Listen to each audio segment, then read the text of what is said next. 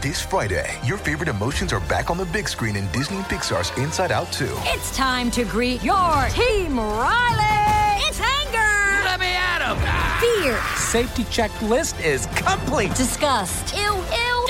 Sadness is in the house. Oh no. Hello, I'm anxiety. I'm one of Riley's new emotions. Disney and Pixar's Inside Out 2. There's a part two. We're going! Rated PG. Parental guidance suggested. Only in theaters Friday. Get tickets now. We took it all. We brought them to our land. An endless night, ember hot and icy cold. The rage of the earth. We made this curse. Carved it in the blood on our backs. We did not see. We could not, but she did. And in the end, What will I become? Senua's Saga. Hellblade 2. Play it now with Game Pass.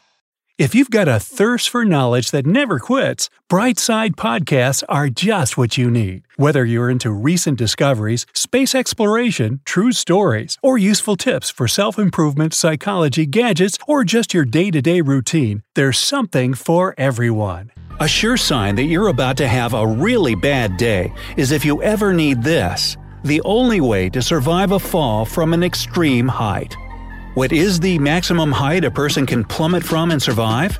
Well, even the fall from the first floor can turn out bad, never mind one from 33,000 feet. However, Yugoslavian flight attendant Vesna Vulovic managed to survive a fall from such a height after her plane blew up in the air as a result of a terrorist attack. She got severe injuries, but a bit later returned to aviation working as a flight attendant again as if nothing had happened. The secret here was that due to her traumas, she lost the memories of the catastrophe and didn't suffer from PTSD or nightmares. Anyways, such miracles happen extremely rarely. But you can increase your chances to survive even in the situation where it seems that nothing can save you. So, if you're falling from the window, while you are falling, try to cling to anything you see.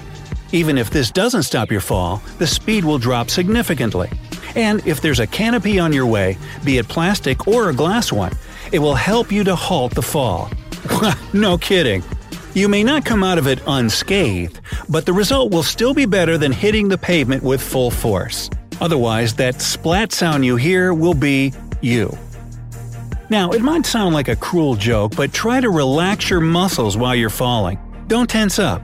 Yeah, try that. Drunk people and little kids are those who survive after a fall most often. A study conducted at the University of Illinois has shown that those who fell from a height having a significant level of alcohol intoxication survive much more often than their sober companions in misfortune. And the drunker a person is, the more likely they will survive. First of all, neither kids nor the drunk realize what's happening to the fullest extent. Secondly, alcohol switches off panic and relaxes muscles. As for babies, their bones are much softer than those of an adult, and their skull is more likely to deform rather than crack after hitting. we took it all.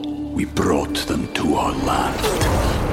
An endless night, ember hot and icy cold. The rage of the earth. We made this curse.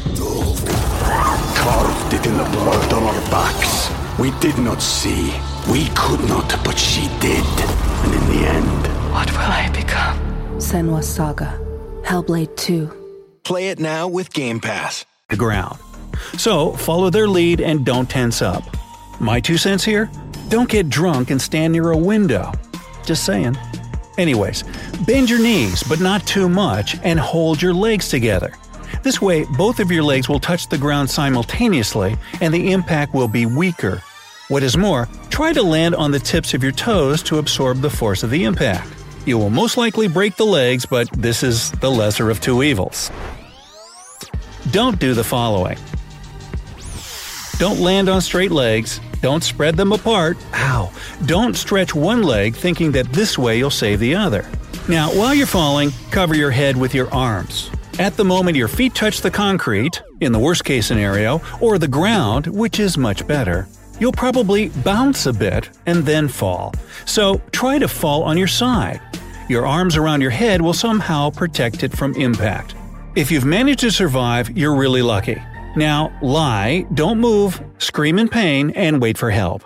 If you're dead, you have nothing to worry about, and you're now free for lunch. If you're falling from the plane, it will take you about 3 to 6 minutes to fall from a height of 33,000 feet, and the fall itself will have a speed of 120 miles per hour. Unfortunately, the chances to survive are incredibly slim. But hey, you have nothing else to do. You can either watch the clouds go whizzing by, picture just how big an impact crater you're about to make, or try to save your life. First of all, keep in mind that many people who managed to survive sat in the tail part of the plane. In 2007, magazine Popular Mechanics examined the issue of the safest seats. Its verdict was that passengers sitting near the tail of a plane had 40% more chances to survive than those in the front. Of course, they meant a plane crash, not the plane blowing up in the middle of the air, but you kinda get it. So, if something happens to your plane and it explodes or starts to disintegrate right there in the air, first you'll hear a deafening roar and feel blistering cold as it will start to fall. This is time to make sure that your seatbacks and tray tables are in their full upright and locked position. There's too little oxygen at such height, that's why you'll pass out. However, when you descend to the lower layers of the atmosphere, you might regain consciousness. If so, try to curl up in a seat or climb or straddle some wreckage. This will increase your chances to survive.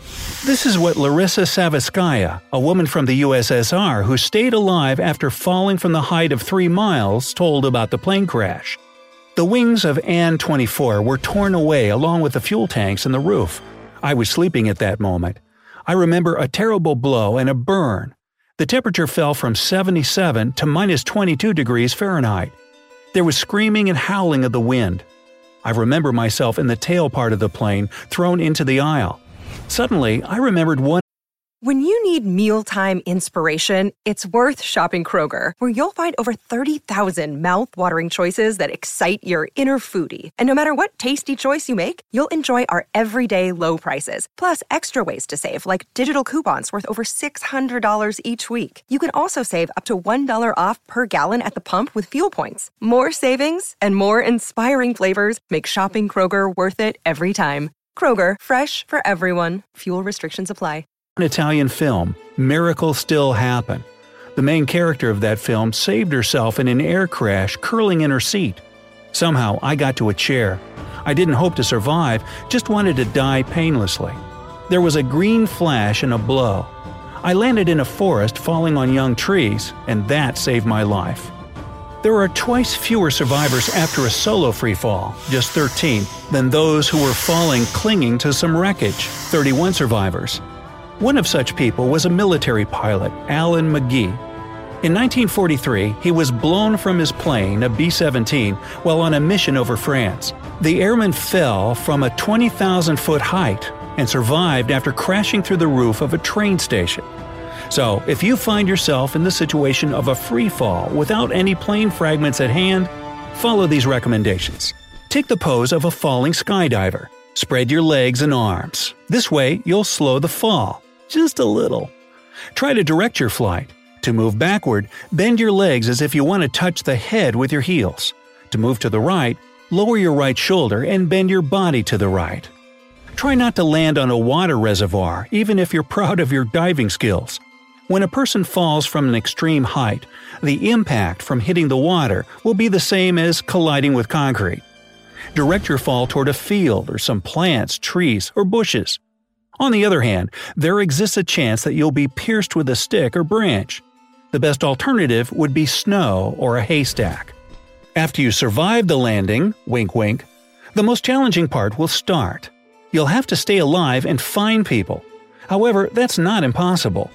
17 year old Juliana Koepcke managed to find her way out of the Amazon jungles after falling from the height of 10,000 feet.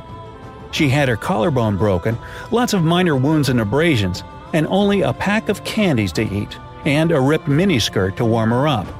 But her father, a biologist, had taught her the rules of surviving in the wilderness, so after nine days, she reached people. It's obvious that to survive, you have to get lucky first at all,